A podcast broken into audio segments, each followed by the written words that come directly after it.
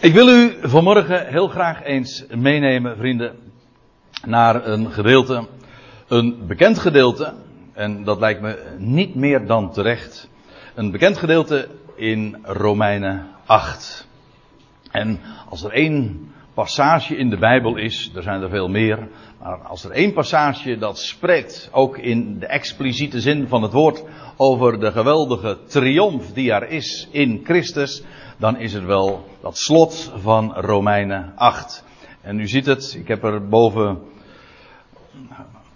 bovenaan deze toespraak vermeld en als titel meegegeven, hyperoverwinnaars. En dat blijkt inderdaad een term te zijn die heel dicht aan ligt bij dat wat Paulus zegt.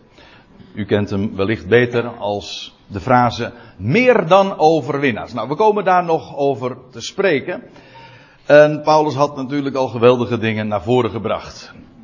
In dat uh, Romeinen 8. En ik zeg natuurlijk. En voor mij is dat vanzelfsprekend omdat ik de inhoud goed ken. En nou ja, goed, wat heet. Hè?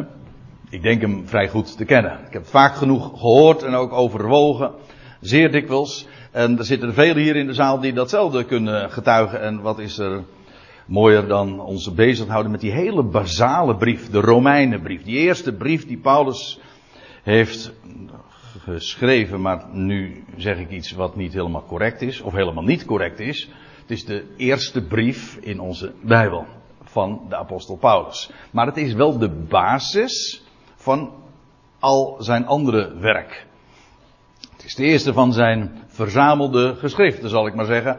En in deze brief brengt hij naar voren, ja, op een hele basic wijze, het ABC van het evangelie, van het goede bericht waartoe hij is afgezonderd. En dan zegt hij in vers 31, zo'n typische Paulinische frase, wat zullen wij dan van deze dingen zeggen? En het kan natuurlijk niet missen dat als hij zo zo'n zin optekent, dat hij daarmee uiteraard verwijst naar dat wat hij in het voorgaande betoogd heeft. Ja, en wat heeft hij in het voorgaande betoogd? Nou, ik kan u vertellen, uh, acht en half hoofdstuk. En dat is heel veel. Maar van sommige hoofdstukken erg lang. En schitterende dingen heeft hij al naar voren gebracht. Maar goed, hij had ook inmiddels zo diverse keren al zijn conclusies getrokken. Je vindt een paar van die momenten in, in de brief dat hij dan inderdaad een samenvatting geeft van dat wat hij tot dusver heeft uiteengezet. En dan, dan breekt hij los in een hele jubeltoon. We zullen dat ook in de rest van deze brief ook nog wel vaker tegenkomen. Niet vanmorgen, maar lees het maar eens na. In Romeinen 11 heb je ook zo'n zo'n slot. Dan heb je een hoofdstuk 9, 10 en 11 gehad. Dat is een, weer een apart gedeelte op zich. Maar aan het einde daarvan breekt hij echt helemaal los in een één grote lofzang. Wel, met Romeinen 8 aan het slot heb je een soortgelijk fenomeen. En dan, dat leidt hij dan in met wat zullen wij dan nog van deze dingen zeggen? Nou, laat ik me een beetje beperken tot de directe context. Dus niet al te veel erbij betrekken. Maar wat uh, heeft hij zojuist naar voren gebracht? Wel, kijk het maar eens na in de voorgaande 10, 15 versen, heeft hij het gehad over de heerlijkheid die God heeft voorbestemd, gepland. Heerlijkheid. Het was een van de laatste termen trouwens ook in het voorgaande vers. En het is een heerlijkheid voor de zonen Gods. Dat is een uitdrukking die we dan tegenkomen in vers 19, als ik me niet vergis. Ja. Met rijkhalzend verlangen wacht de schepping op het openbaar worden van de zonen Gods. Wel, die zonen Gods, dat zijn wij. Ik zo, wij die vandaag mogen geloven in Hem. Dat bedoel ik met wij. Dat is niet omdat je in deze zaal zit, maar omdat je gelooft. Hè, dat je van harte amen mag zeggen op dat wat Hij in zijn woord verklaart. En die zonen gods die hebben een hele speciale functie. God roept vandaag mensen uit. En hij noemt dat ook in de Romeinenbrief. Sterker nog, in Romeinen 8 vers. Zie ik het hier, vers 23. Ja, dat hangt er een beetje vanaf welke vertaling je hebt. Maar vers 23 lees je inderdaad wij die de geest als eerstelingen, als eerste gave hebben ontvangen. God heeft een, een kosmisch plan.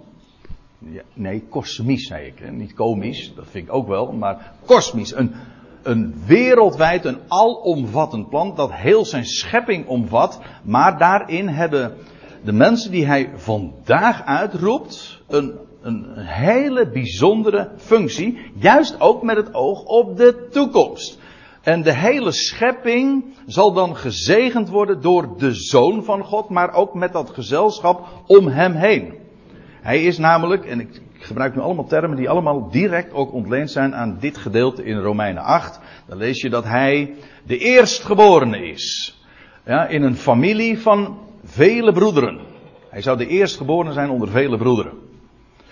Hij is onze broeder. Nou, ik weet niet of het zo, ja, je kan het zo zeggen. En het gekke is, de Bijbel zegt dat niet zo direct. Hij noemt ons broeders. Hij is de eerstgeborene. Er verschil moet er zijn, nietwaar? En wel, dat gezelschap dat vandaag wordt uitgeroepen, een ecclesia, dat betekent ook letterlijk een uitroepsel, wat wij dan altijd maar gemeente noemen, maar ecclesia is veel mooier. Een uitroepsel. En die heeft een geweldig hoge bestemming. Wij zien dat ook in het direct voorgaande. Kijk, dit is vers 31, maar als u nou vers 30 leest, ik heb er geen diaatje van, maar dan lees je, nou laat ik het gewoon eens even voorlezen. Om u een beetje in de sfeer ook te brengen van de, die, waarin de apostel Paulus uh, dit optekent. Hij zegt, nou ik begin dan te lezen in vers 29. En ik lees het dan meteen in de, ja, in een tijdloze vorm. Want het is heel bijzonder dat Paulus dat in die zogenaamde aoris zegt. Gewoon als een feit stelt hij het vast.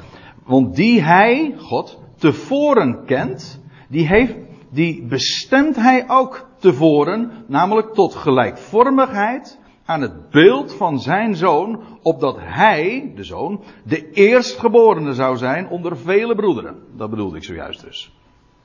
En dan zegt hij in vers 30 dus, die hij, God, tevoren bestemt, die roept hij ook. En die hij roept, als u nu meeleest in de vertaling, dan weet ik dat het iedere keer in de voltooid tegenwoordige tijd staat. Maar het is een aorist. Gaat er niet, om, niet zozeer om dat het gebeurd is, maar het feit wordt gesteld. En let dan ook even op uh, hoe, hoe een geweldige gouden ketting hier wordt geschilderd. Want het zijn, ik, wat bedoel ik met goud? Ja, het heeft te maken met heerlijkheid. Maar het is ook een, een goddelijke ketting. Het is onverbrekelijk, want het zijn allemaal acties van God zelf. Hij kent tevoren. Hij bestemt tevoren. Dus voordat we er waren, voordat we iets gedaan hadden, voordat we maar iets wisten, had hij al een plan. Hij kende tevoren, hij bestemde tevoren en hij roept.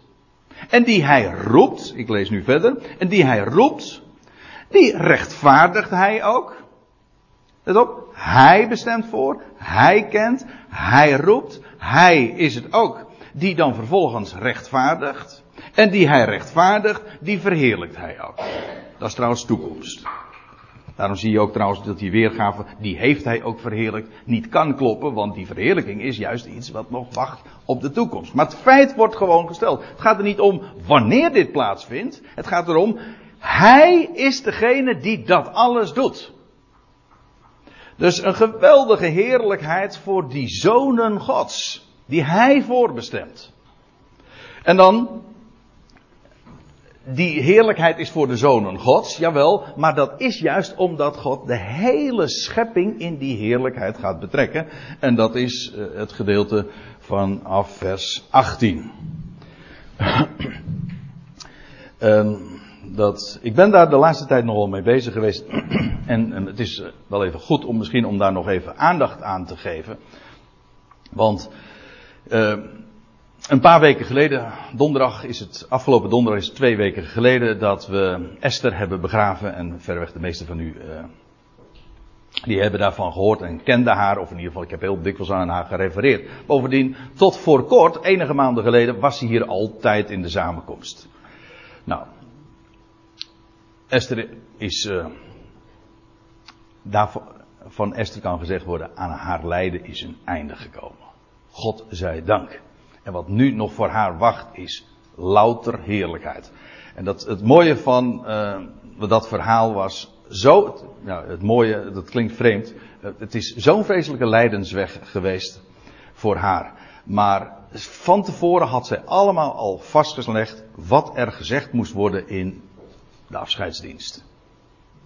Romeinen 8, vers 18, dat zou de tekst zijn waarover gesproken moest worden.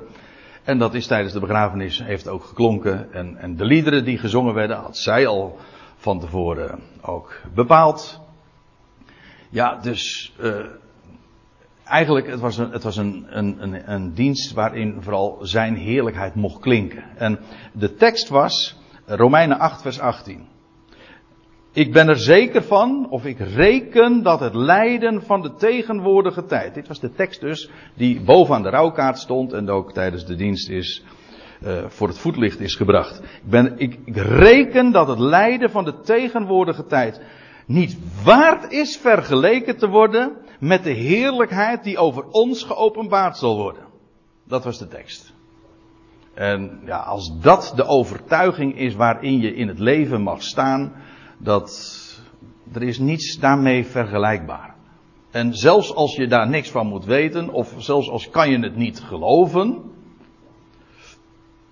en zegt dit is te mooi om waar te zijn, dan kan je in ieder geval niet ontkennen dat het zo geweldig is. Als dat, als dat de grond is waarop je mag staan en dat je daarvan mag getuigen.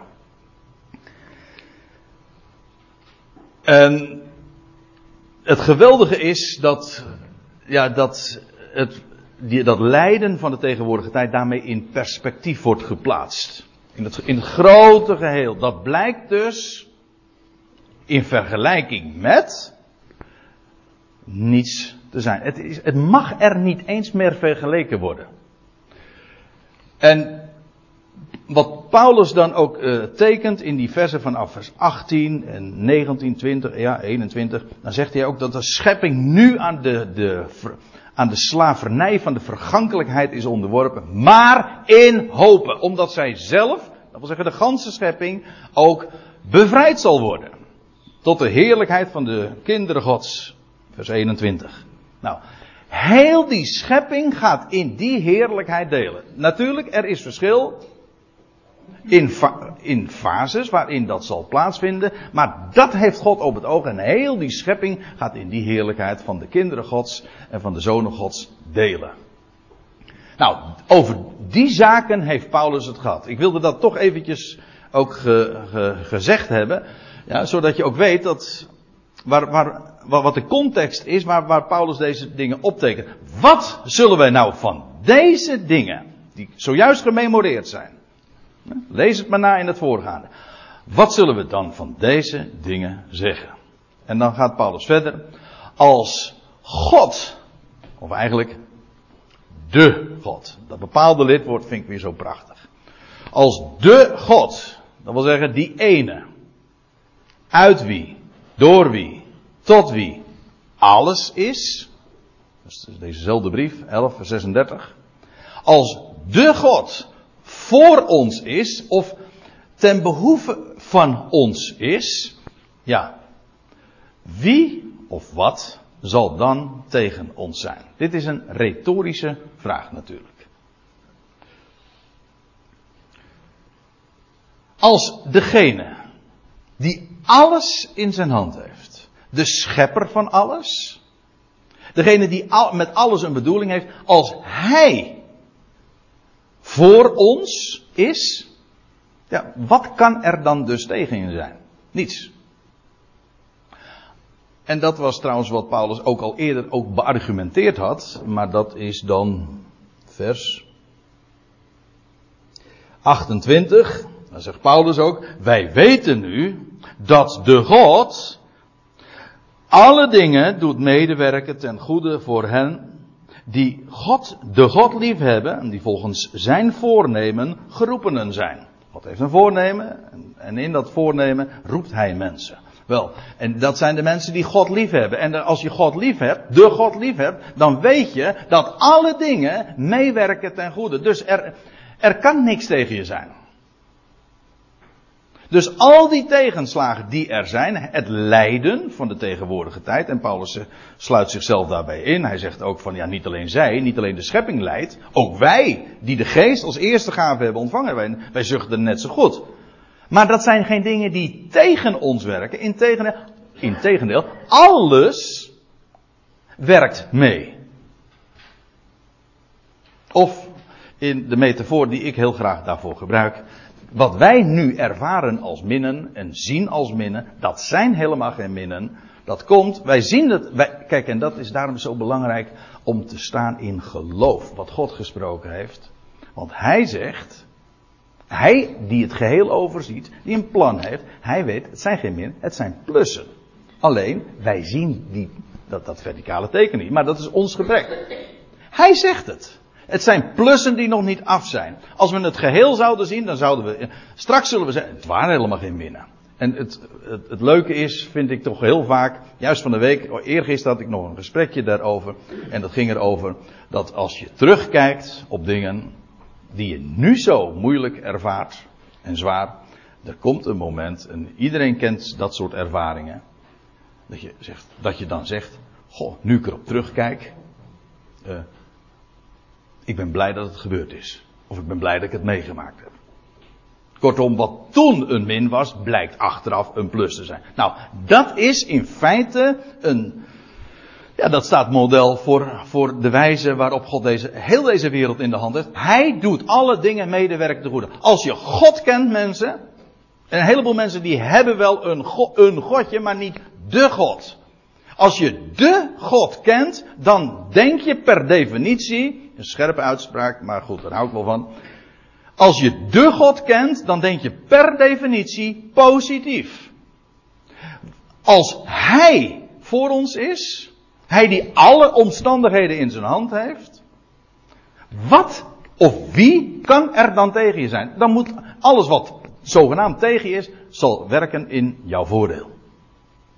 In zijn voordeel, maar in het algemeen, dat doet hij medewerken ten goede. Kijk, dat, dat zijn, dat is de wijze waarop we in het leven mogen staan. Dat is echt, ken je God? Dat is eigenlijk de vraag.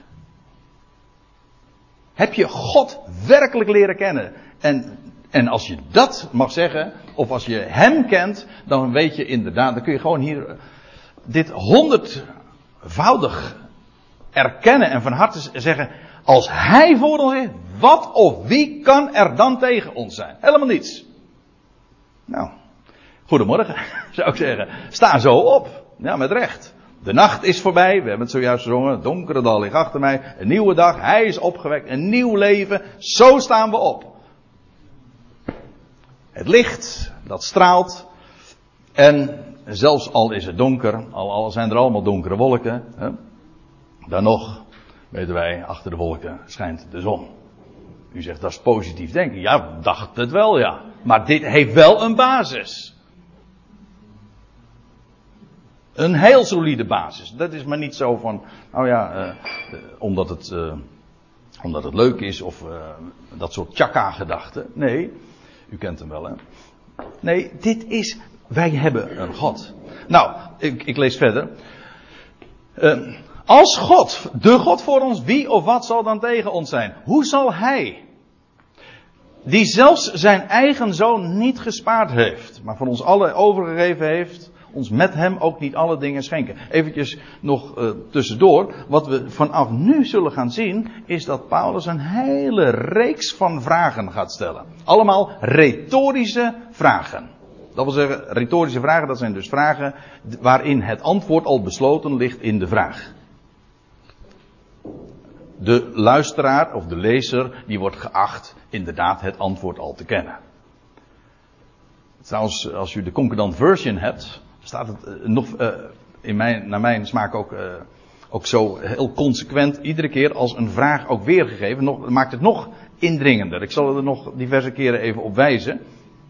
Maar even dit.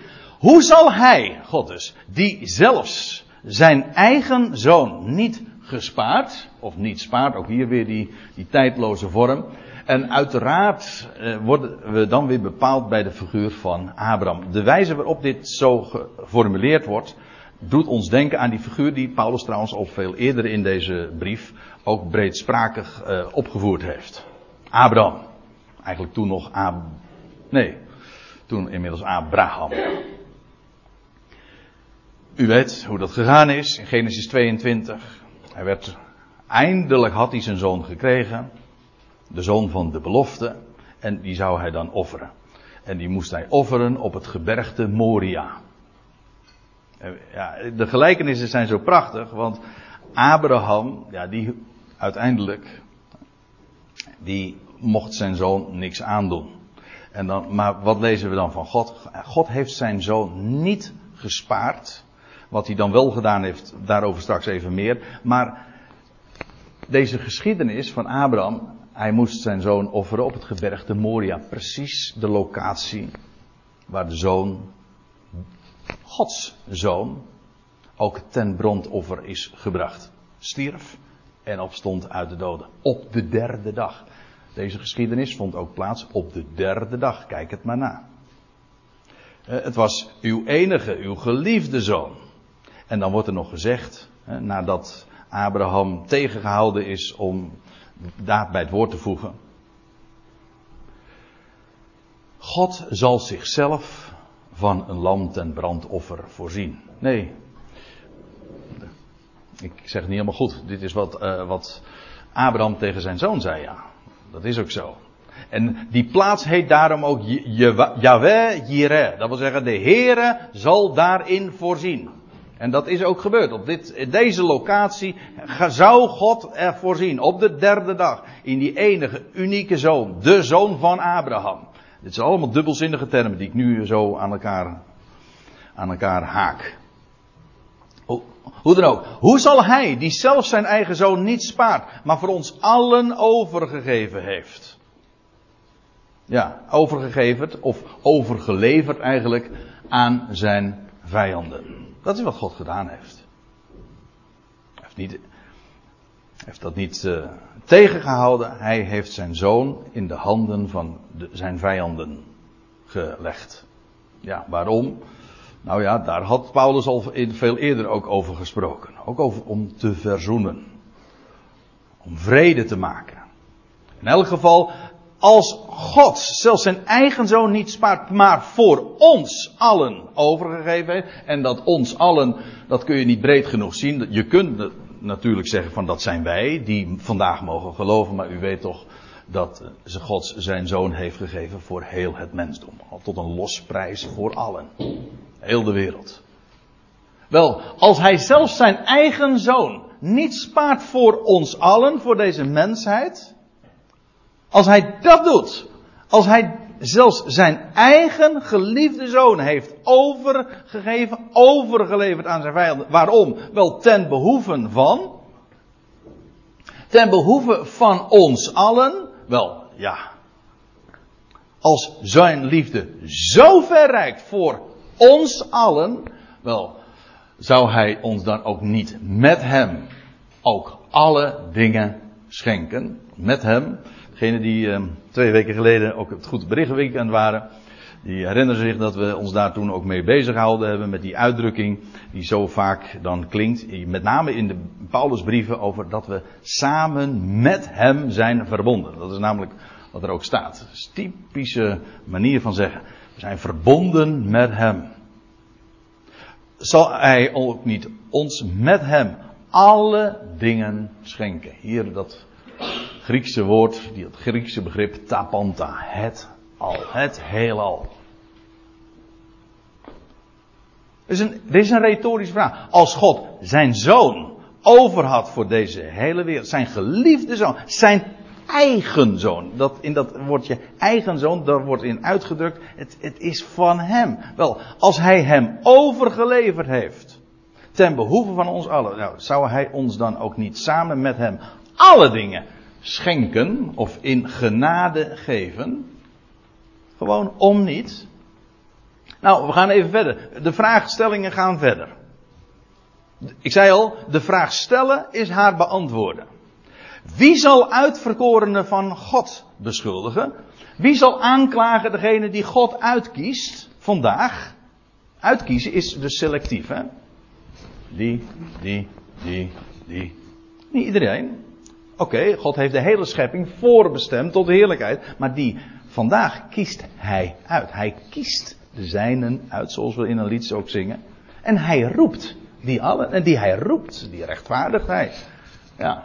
Maar als hij nou tevoren uitverkoren heeft. Wie zal degene die God uitkiest nou gaan aanklagen of beschuldigen? En dan zegt de NBG-vertaling, God is het die rechtvaardigt. Of als u een concordant versie dan hebt, God die rechtvaardigt. dan in de concordant versie blijft het iedere keer, uh, blijft het een vraag. Iedere keer een vraag. Vind ik nog mooier persoonlijk. En het lijkt mij ook uh, echt in de lijn ook van de wijze waarop Paulus dit neerzet. Hij stelt iedere keer die retorische vraag. God? Wie zal uitverkorenen van God beschuldigen? God die rechtvaardigt? Nee, dat was juist het punt. Want degene die hij roept, die rechtvaardigt hij ook. Wel, als hij rechtvaardigt, wie? Wie dan? Wie zou dan nog een beschuldiging kunnen inbrengen? Ja, nou probeer daar maar eens een vinger tussen te krijgen.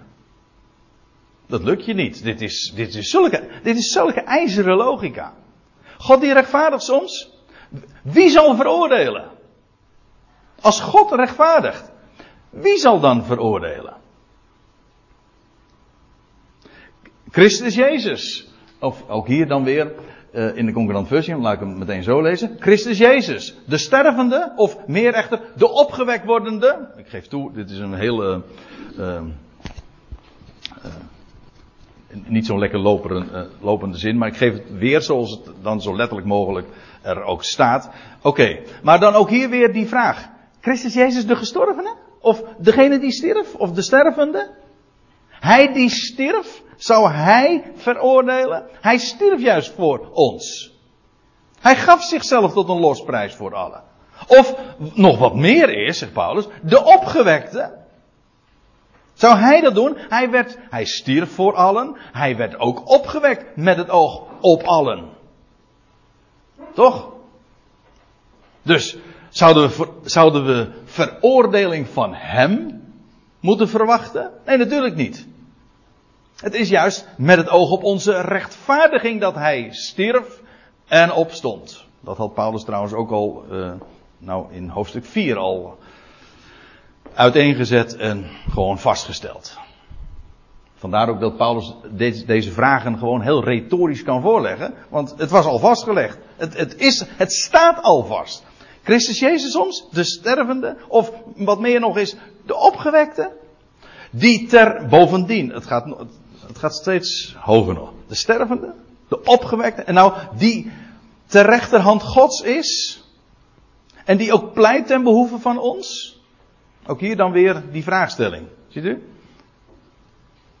Hij werd opgewekt voor ons. Maar ook die nu daar is. Ik, ik bedoel, ontrokken aan het oog. Maar God heeft hem de allerhoogste plaats gegeven. Dit is ook weer ontleend aan. Nou ja, daar hadden we het goed bericht weekend ook even, oh, even, daar hebben we het uitgebreid over gehad. Op Psalm 110, dat God zijn zoon aan, aan zijn rechterhand geplaatst heeft. De plaats van de hoogste voorrang. Wel, daar is hij. Of in de termen van, het, van de tabernakeldienst, daar is hij, de hoge priester, achter het voorhangsel, ontrokken aan het oog. Maar daar is hij.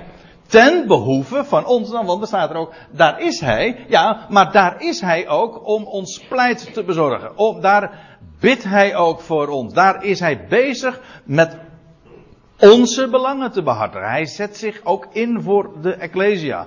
Dat lees je dan weer ergens anders in Efeze 5. Hij geeft zich daarvoor over. Hij behartigt onze belangen. Met andere woorden, wie zal veroordelen? God, die rechtvaardigt? Christus Jezus? De stervende? De opgewekte? Sterker nog, degene die daar nu is, juist om degene, om, om onze belangen te behartigen? Dat is toch absurd? Hoezo veroordeling? En dan, wie? Of ook hier weer, wat? Ik denk eerlijk gezegd dat wat nog logischer is, maar beide, omdat Paulus in het navolgende geen, geen personen noemt, maar allemaal omstandigheden. Maar het maakt niet uit, want wie of wat? Nou komt het. Prachtige zin. Wie of wat zal ons scheiden van de liefde van de Christus? De liefde, ja, de van de Christus. Later, aan het einde van dit gedeelte, zult straks nog wel zien, dan zegt hij, de liefde Gods, welke is in Christus Jezus. Hoe heeft God zijn liefde bewezen? Het op, liefde, AKB. Onvoorwaardelijke liefde. Dat is liefde van God dus met recht. En hoe heeft hij dat bewezen? Wel door zijn zoon te geven. Voor allen. En de wereld slaat hem aan het kruis. En Gods liefde is onverminderd. Sterker nog, juist daardoor gaat hij de wereld het leven geven. Kijk, dat is liefde. Liefde die alles overwint. Ook de, daardoor juist ook de dood overwint. En het leven doet triomferen voor allen. Kijk, dat is liefde Gods die allen en alles insluit. En wie of wat kan ons daarvan scheiden? Staat er. En dan, nou ja, Paulus gaat uitdagen. Hij stelt allemaal vragen. Wat kan ons van die liefde scheiden? Het kan zijn dat je dit uit zicht, dat dit uit het zicht geraakt. Dat je het niet je realiseert. Daarom is het zo belangrijk om te staan op het woord. Geloof is uit het horen, niet uit het je, eh, uit je dingen voorstellen of fantaseren. Of geloof is niet gevoel, geloof is niet zien, geloof is Hij heeft dit gezegd. En haal daar dan ook, ik, ja, ik zeg het wat in economische termen, het volle rendement uit. Als dit de waarheid is, ga dan niet onder je stand leven. Niets kan ons scheiden van die liefde. Die voor ons is. En die alles doet meewerken ten goede. Wie of wat zal ons scheiden van die liefde van God in Christus? En dan, en dan gaat hij, zoals gezegd, gaat hij vragen stellen. En dan noemt hij juist de omstandigheden waarvan je zou zeggen, ja, nou ja, dan wordt het wel heel erg spannend. Maar hij, hij, hij vraagt ze juist heel uitdagend uh, want ook al die omstandigheden dus niet. Want er uh, je krijgt hier nu een, een afdalende reeks, wat die hij gaat noemen. Hij begint bij verdrukking en hij eindigt bij het zwaard. En, en een afdalende reeks, maar hij, daarmee bouwt hij zijn betoog ook op. Dat wil zeggen, hoe extreem ook, niets kan ons daarvan scheiden. Verdrukking, het verschil, en verdrukking en benauwdheid is, uh, het ene, verdrukking komt van buiten. Je hebt druk van buiten. Benauwdheid zit juist van binnen. Vorige week hadden we nog uh, thuis een gesprekje over het verschil tussen, tussen het heeft er niet direct mee te maken, maar goed, ik moet er zo aan denken. Toen ging het over het verschil tussen, heb je druk, druk en stress. Nou, het verschil is, druk zit van buiten. Je kan het heel erg druk hebben, uh, maar dat het van binnen niet druk, uh, dat daar geen. Ja, nou, ik. ik nee, maar. Ja. Nee, je kunt druk hebben. Als je druk dus maakt, dan, dan zit dat inderdaad van binnen. Maar één ding is duidelijk: druk zit inderdaad van, van buiten. En stress, die spanning, die zit van binnen. En beide dingen noemt Paulus hier ook. Ik weet wel dat hij het hier niet heeft over hoeveel bezigheden je hebt. Maar u begrijpt wat het, uh, het, het verschil. Wat kan ons daar verschijnen? De druk van buiten. Ik moet er trouwens eh, direct bij zeggen dat hij het hier dan ook vooral ook heeft. We zullen dat in navolgende ook zien. Dat hij het heeft over de druk. Juist doordat wij in hem mogen geloven. Uh, of benauwdheid. Zo, zelfs als, daar, als, als je van binnen dus uh, zo, zoveel angst kent. Benauwd. Hè? Dat is toch wat je van binnen zo ervaart. Al ben je nog zo benauwd. Niet alleen maar de omstandigheden. Maar ook van binnen. Dat je het, dat je het niet ziet. Dat je er geen vertrouwen in hebt om zo te zeggen. Hè? Dan nog. Ook, dat vind ik mooi. Eigenlijk is deze heel mooi. Omdat dit ook aangeeft dat ook je innerlijke gesteldheid. Ook als je je benauwd voelt. Dat kan. Ik bedoel, niks, niks menselijks vreemd. Ook Paulus niet. Maar dat kan ons niet scheiden van hem. Totaal niet. Verdrukking, benauwdheid of vervolging. Eigenlijk de dingen die hij nu hier noemt. Uh, je zou ze zelfs als uh, honger, naaktheid, levensgevaar, zwaard. Allemaal uitwerkingen kunnen noemen. In verschillende gradaties van die vervolging. Je kunt ze ook gewoon als aparte eenheden opvatten. Dat maakt niet zoveel uit. Maar vervolging. Als je, ver, als je achterna gezeten wordt. Of ja, honger. Naaktheid of gevaar of het zwaard. En terwijl ik deze dingen zeg, denk ik van ja, wat, uh, wat praten we luxe. Hm? We zitten hier allemaal, mooie zomerse dag. En we, deze ervaringen van vervolging, in de, zeker in de sfeer zoals Paulus dat zo uit eigen ervaring ook kende. En trouwens, zoals vele gelovigen dat elders in de wereld ook beleven. Honger, weet u wat het is? Nou, er zijn maar denk ik heel weinig mensen in deze zaal die weten wat honger is. Of naaktheid, in de zin van dus dat je, dat je kleren worden afgenomen. Eigenlijk gaat het hier dan over primaire levensbehoeften, niet waar? Voedsel en kleding. Wel, als dat je wordt afgenomen, dat, dat kennen we niet. Ik denk wel eens een keer, wij zijn wel, ja.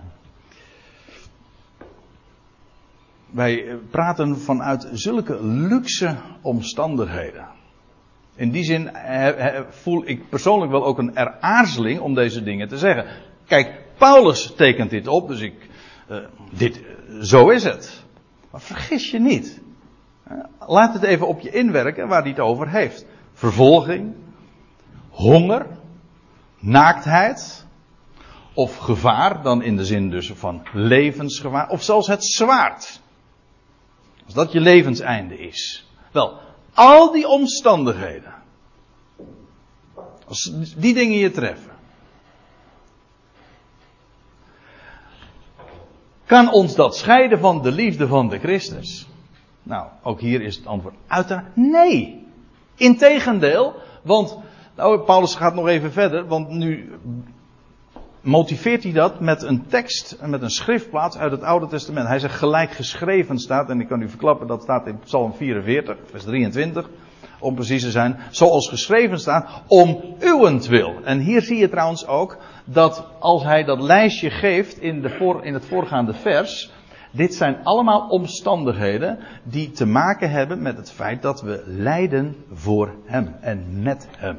Te maken, dat heeft te maken met de afwijzing die we ondervinden vanwege het feit dat we staan op Zijn woord. Je kunt het met gemak natuurlijk uh, breder trekken. Het kan te maken hebben met al het lijden dat je ondervindt. Maar heel veel lijden dat we ondervinden, dat is lijden dat we gemeenschappelijk hebben met onze buurman en buurvrouw, je collega's enzovoorts. Hm? Ziekte, bepaalde dingen thuis, of op je werk, dat soort dingen. Dat gemeenschappelijke lijden met de rest van deze wereld, van de mensen. Maar waar het hier vooral ook over heeft, is dat specifieke lijden dat je ondervindt en waarvan wij nauwelijks, wel wat, maar nauwelijks ervaring mee hebben. Namelijk de afwijzing. Als je hem kent, voor hem uitkomt, dat, je, dat, je, dat maakt je niet populair. Als je je wel populair maakt, dan mag je wel eens heel ernstig uh, te bij uh, te raden gaan. Want dan, dan, dan betekent dat kennelijk dat je niet staat voor zijn woord. Al die zaken hebben te maken met het feit dat je om zijn naams wil, om uwentwil, dus vanwege het feit dat je als rechtvaardige, dat wil zeggen door geloof in God, dit lijden treft. Om uwentwil, zegt de psalmist al, worden wij de ganse dag gedood. Dus Paulus zegt, ja, van dat onderga ik, dat beleef ik. Maar hij zegt dat ooit de psalmist had een soortgelijke ervaring. Worden we de ganse dag gedood. Voortdurende doodsbedreigingen. Paulus zegt bijvoorbeeld in 1 Korinthe 15, hij zegt ik sterf elke dag. In diezelfde zin dus ook altijd maar die, dat achterna gezeten worden en van je eh, leven niet zeker zijn. Ik sterf elke dag. Worden we de ganse dag om uwentwil gerekend als, als slachtschapen. Als, dus met recht dus, wij zijn slachtoffer daarvan. En dan zegt Paulus, als hij deze dingen tegen deze achtergrond afgeschilderd heeft, maar in dit alles, en nu komen we ook precies bij dat onderwerp waar ik het, uh, ja, dat ik aangekondigd had, en wat het grote thema was van, van vanmorgen. Maar in dit alles, dat was letterlijk, in al deze dingen, die zojuist dus geschilderd zijn en benoemd, zijn wij meer dan overwinnaars. En hier staat ja, in, het, in het Nederlands drie woorden, maar u ziet, in het Grieks is dit één woord en eigenlijk is het ook een werkwoord. Letterlijk hyperoverwinnende. Ik zeg hyper omdat ons woordje hyper eigenlijk ook uit het Grieks komt. talloze woorden die wij gebruiken, zelfs voorzetsels, zijn ook uh, zijn Griekse voorzetsels. Ons woordje hyper is er één van. Dus vandaar dat ik het ook zo noem. Hyperoverwinnaars en drukt precies ook uit uh, wat wij bedoelen met uh, dat woordje hyper. Het is overtreffend. Hè? Meer dan. Je, en ja, ik had het over de triomf waarin wij mogen staan. De overwinning die wij kennen. Nou, het zou een geweldige studie zijn om dat nou eens een keertje in het Nieuw Testament na te gaan. Nou, hoe de apostelen, Petrus en Jacobus, maar vooral ook Paulus dat naar voren brengt. Over de overwinning. Ik wil u één voorbeeld geven. 1 Korinthe 15. En aan het slot van, de, van het hoofdstuk, dan zegt hij.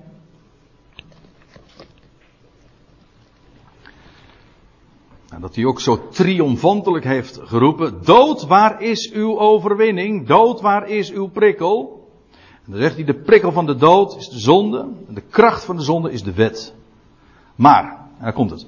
Gode zij dank, die ons de overwinning geeft, tegenwoordige tijd, die ons dus de overwinning geeft, een geschenk, door onze Heer Jezus Christus. Daarom, mijn geliefde broeders, wees standvastig. Word standvastig daarin. Kijk, dat is staan in die overwinning.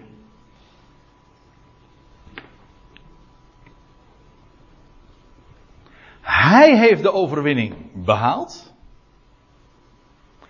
Hij heeft nieuw leven aan het licht gebracht. De dood is overwonnen.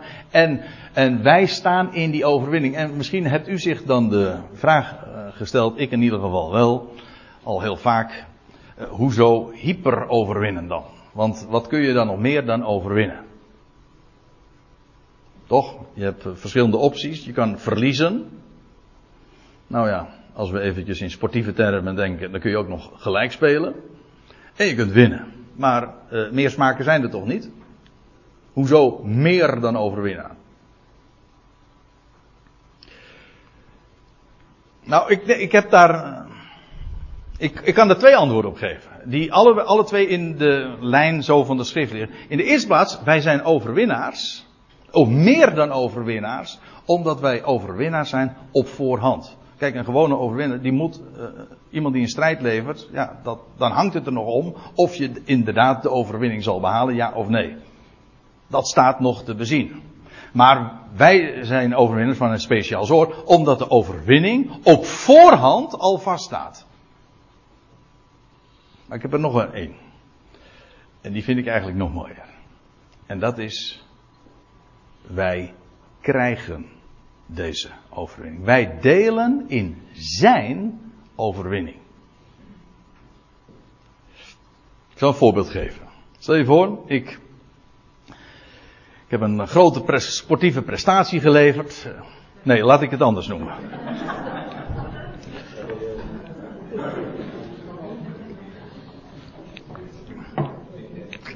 Want dit is weer erg, erg lachwekkend. Het is toch heerlijk om, op een podium te staan en niet tegengesproken te worden. Dat maak ik thuis nog nooit mee. Oké, een, wat passender voorbeeld. Petra, die heeft de, de halve marathon gewonnen.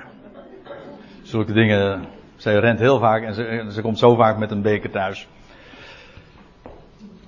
Maar goed, eh, tot dusver is daar nooit een prijs aan. Echt een. Eh, stel je voor, zij wint een keertje 10.000 euro. Hm? En zij komt thuis. En zegt alsjeblieft André, die is voor jou.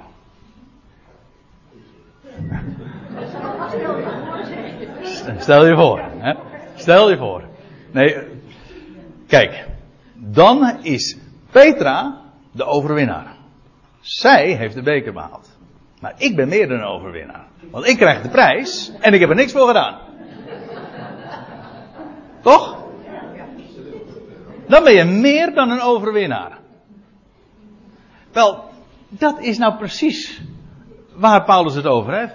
Meer dan overwinnaar. Hoezo? Nou, door hem die ons lief heeft. En zich voor ons overgeven. En hoe, hoe zal hij, eh, hou ook eventjes het betoog vast. Die zelfs zijn enige zoon niet gespaard heeft. Maar voor ons allen overgegeven heeft. Ons met hem die de overwinnaar, ook niet alle dingen schenken. We krijgen dat zomaar gratis om niet op ons bordje. We krijgen dat allemaal. Nou, dan ben je een super, een hyperoverwinnaar. Niet een gewone, nee, een hyperoverwinnaar. Wel, dat is wij. Dat is, dat is de positie waarin wij staan. ja, zeg het maar. Goh, ja. Van zulke hyperdingen ga je zelf ook een beetje. Word je ook een beetje hyper. Hoe zal ik het zeggen? Of je hier, dat bedoelde ik te zeggen. Of je je van deze dingen nu bewust bent of niet. Dat zijn wij. En waar het nu juist om gaat, is de dingen te weten. Hoe vaak zegt Paulus alleen al niet in dit hoofdstuk. Wij weten. Je moet het gewoon weten. En hoe kan je het weten als je, als je niet hoe zou je het kunnen weten als je het niet te horen krijgt? Geloof is uit horen. Je moet, het, je moet zulke dingen horen. Je moet niet naar mensen luisteren. Je moet niet in de spiegel kijken. Je moet niet uh, gaan evalueren hoe ik, hoe ik in elkaar zit. En al dat soort gedoe. Nee, hij spreekt. Hij rechtvaardigt. Wel, als hij gesproken heeft, wie ben, wie ben ik dan? En om daar niet in te staan. En het is een kwestie van weten en vervolgens inderdaad ook dat gaan beseffen werkelijk je realiseren. Dat is de waarheid.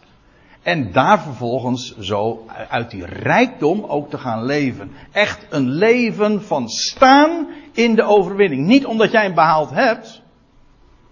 Het heeft niks te maken met dat wat je meemaakt. Of jouw ervaringen, jouw opinies. Het gaat erom, hij heeft dat klaargelegd. Hij heeft het beloofd. Hij geeft dat. Hij heeft gesproken. En dat is de positie. Dat ben jij in hem.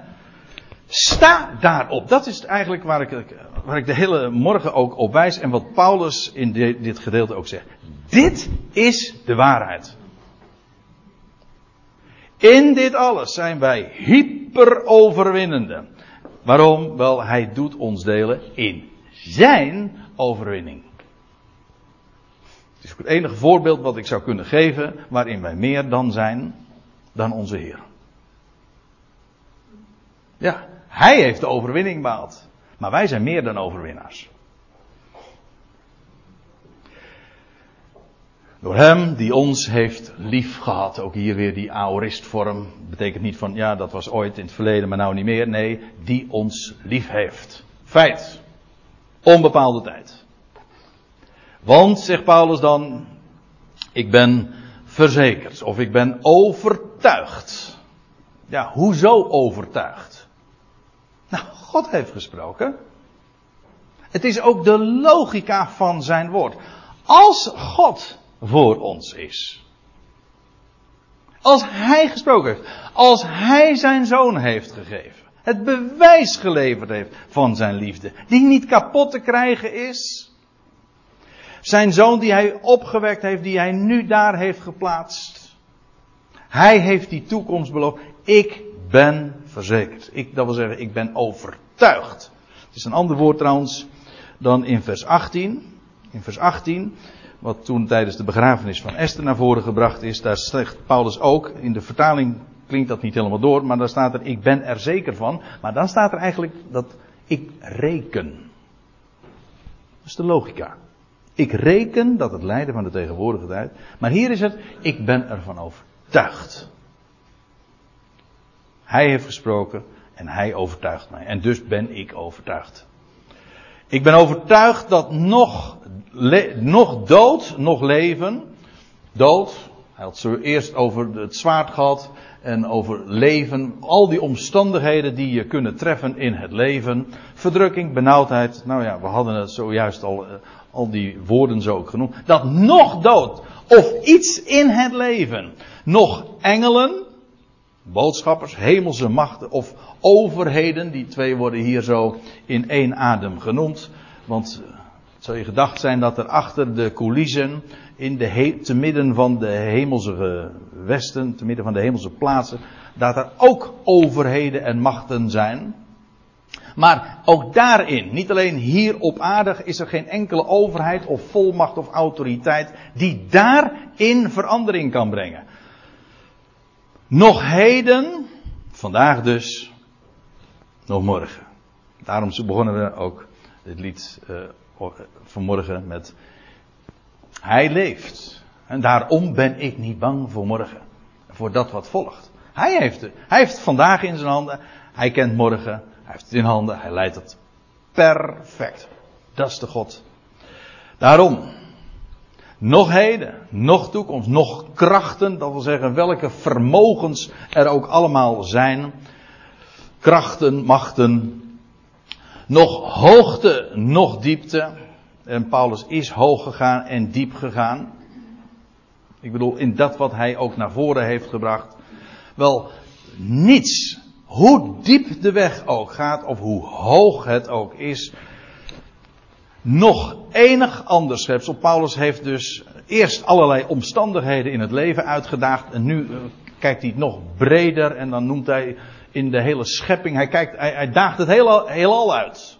Het universum. En waar is er dan overheden of machten of dood of leven en, en al die dingen vat hij dan samen. En mocht hij dan nog iets vergeten zijn, nog enig ander soortig schepsel. Van welke aard dan ook dus. Welke creatie ook zal ons kunnen scheiden van de liefde Gods welke is in Christus Jezus, onze Heer. En hier zijn we weer terug bij wat we al eerder zagen van de liefde van Christus. Namelijk, de, de liefde van Christus, dat is de liefde van God zelf. Voor zijn schepping. En dit is dan ook uh, het, het slot, die, die laatste. Dit zijn die laatste woorden die Paulus dan uitroept na zo'n geweldige uiteenzetting over wat dat evangelie is, waarom het werkelijk een goed bericht is. Zo solide, maar ook het geeft zo'n enorme levenskracht. Het geeft vrede te midden van alle omstandigheden. En je kan God danken in alles, want Hij, Hij is voor ons. Nou, wat een, wat een enorm voorrecht is het. Dat lijkt me dat, lijkt me dat toch wel heel terecht, zo'n conclusie. Wat een enorm voorrecht is het, lieve mensen. Om, om zo'n woord onder je leven te mogen hebben en daarin dag en dagelijks, gewoon in de praktijk, te, te mogen leven en dat mogen uitdelen. Daar zelf het, het volle rendement van te hebben en te kennen. En ja, zo ook op Hem gericht te mogen zijn.